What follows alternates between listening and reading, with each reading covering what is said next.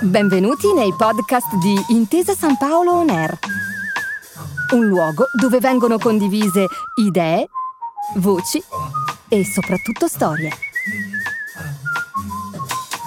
Buon ascolto. Benvenuti a Innovation Coffee, il ciclo di incontri a cura dell'Innovation Center di Intesa San Paolo che si occupa di indagare e scoprire nuovi modi e strumenti per costruire il futuro. Oggi insieme al climatologo Luca Mercalli parleremo del cambiamento climatico e ambientale per cui è necessario ripensare al modo di produrre e creare energia per salvaguardare il nostro pianeta. La parola a Luca Mercalli. Viviamo nell'antropocene, questo nuovo periodo geologico valutabile negli ultimi cento anni nei quali l'umanità ha sostanzialmente disturbato tutti i processi fisico-chimici e biologici che governano il nostro pianeta e la nostra vita su di esso.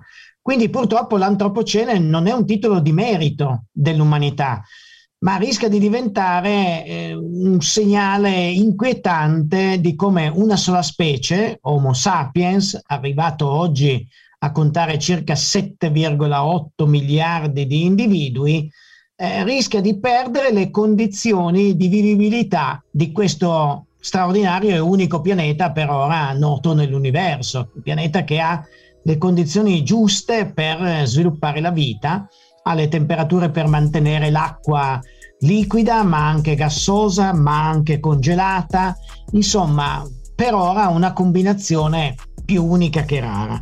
Cosa abbiamo combinato in sostanza in questi cento anni?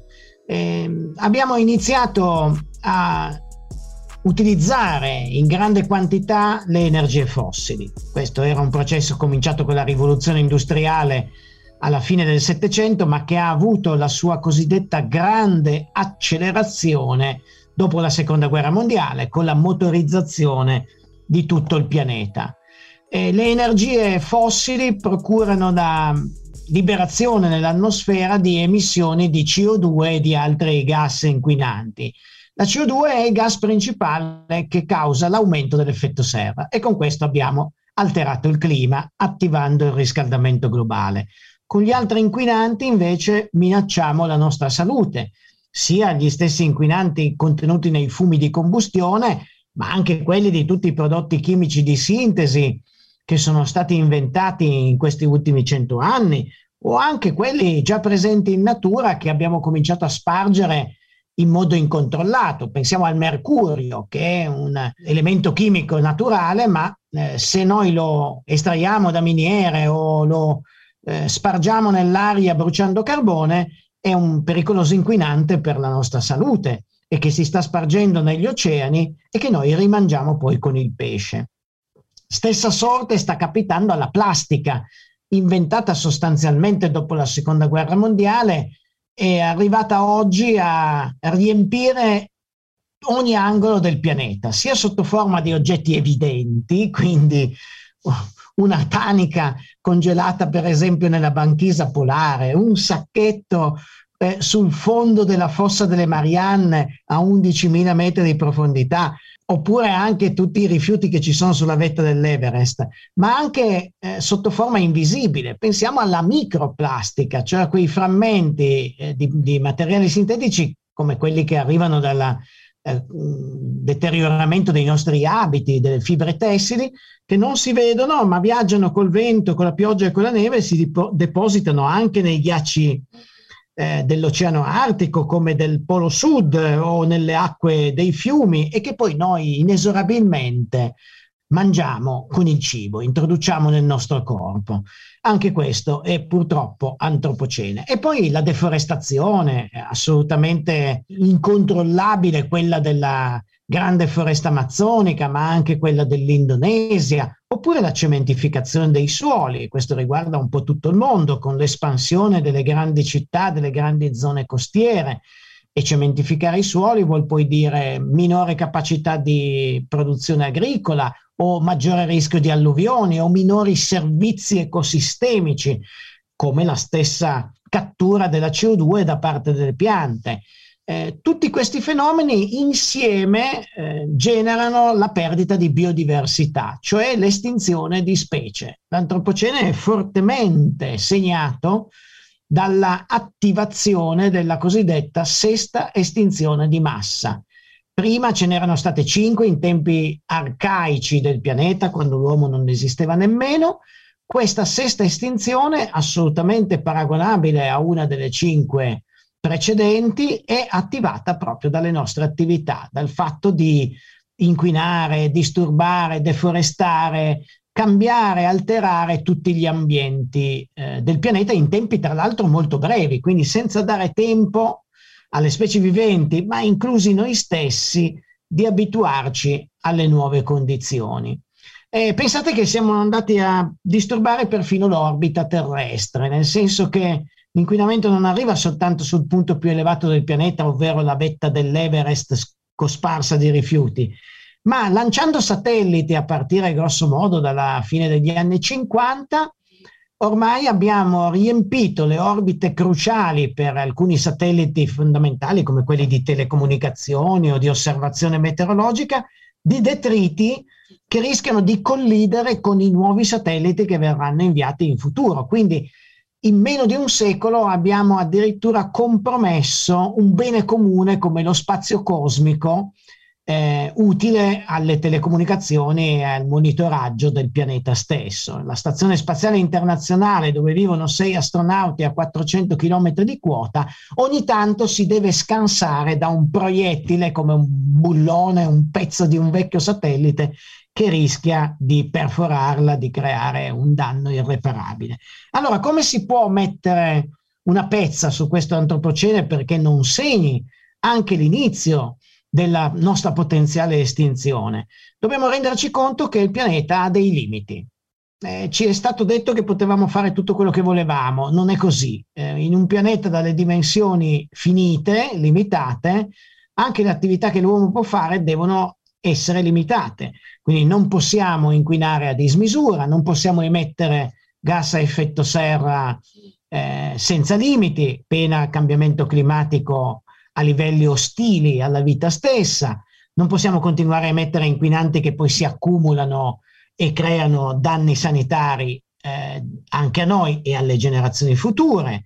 Non possiamo cementificare coprendo tutto il terreno di eh, infrastrutture, di edifici. Non possiamo tagliare tutte le foreste, non possiamo pescare tutto il pesce degli oceani. Insomma, i limiti planetari oggi sono ben noti, la scienza li ha tutti identificati e vengono eh, sempre di più proposti anche nelle grandi conferenze internazionali come mh, mm, la scialuppa di salvataggio per questa nostra civiltà. Se non rispettiamo questi limiti rischiamo di finire in futuro in un mondo ingovernabile o quantomeno un mondo eh, inospitale soprattutto per le generazioni più giovani, dove potrebbe venire a mancare il cibo perché abbiamo costruito troppo sui terreni fertili o perché il clima con gli eventi estremi impedisce una produttività agricola come quella che abbiamo avuto negli ultimi, negli ultimi decenni, che è quella che ha sfamato l'umanità. Sì, ma anche qui c'è un tetto superiore oltre il quale non si può andare. Oggi come si fa ad aumentare la produttività agricola?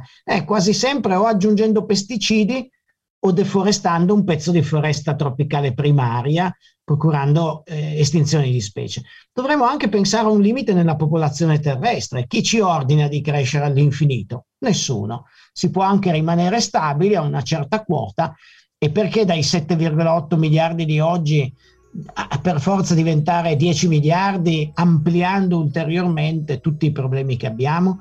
Insomma, l'antropocene è una colossale sfida esistenziale dell'umanità. Da un lato è fatta di tecnologia, sicuramente per garantirci un elevato livello di vita, ma senza sprechi e con maggiore efficienza, la tecnologia ci può molto aiutare tagliando tutte quelle che sono le dissipazioni inutili di energia, migliorando il nostro comfort, diminuendo anche i costi, perché alla fine l'energia sprecata è un costo e quindi viene, procura un danno ambientale e procura anche un danno economico.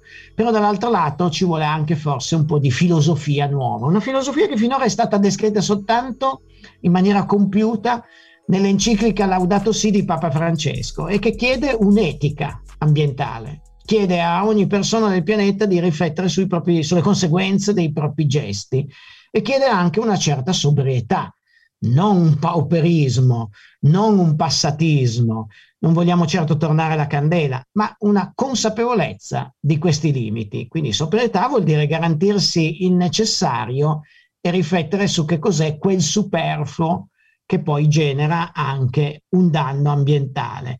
Se tutte queste cose riusciremo a realizzarle in tempi brevi, una decina d'anni, insieme a quei grandi ordini internazionali come l'accordo di Parigi, che ci chiedono la riduzione delle emissioni di CO2 a zero entro il 2050, o come tutti quegli accordi volontari di gruppi di stati al mondo, il più celebre è sicuramente il Green Deal europeo, un pacchetto di misure per rendere sostenibile la nostra economia. Ecco, se riusciremo in tempi brevi a fare queste cose, allora abbiamo ancora la possibilità di scrivere da eh, da protagonisti il nostro futuro, cioè deciderlo noi, anche a costo di qualche rinuncia.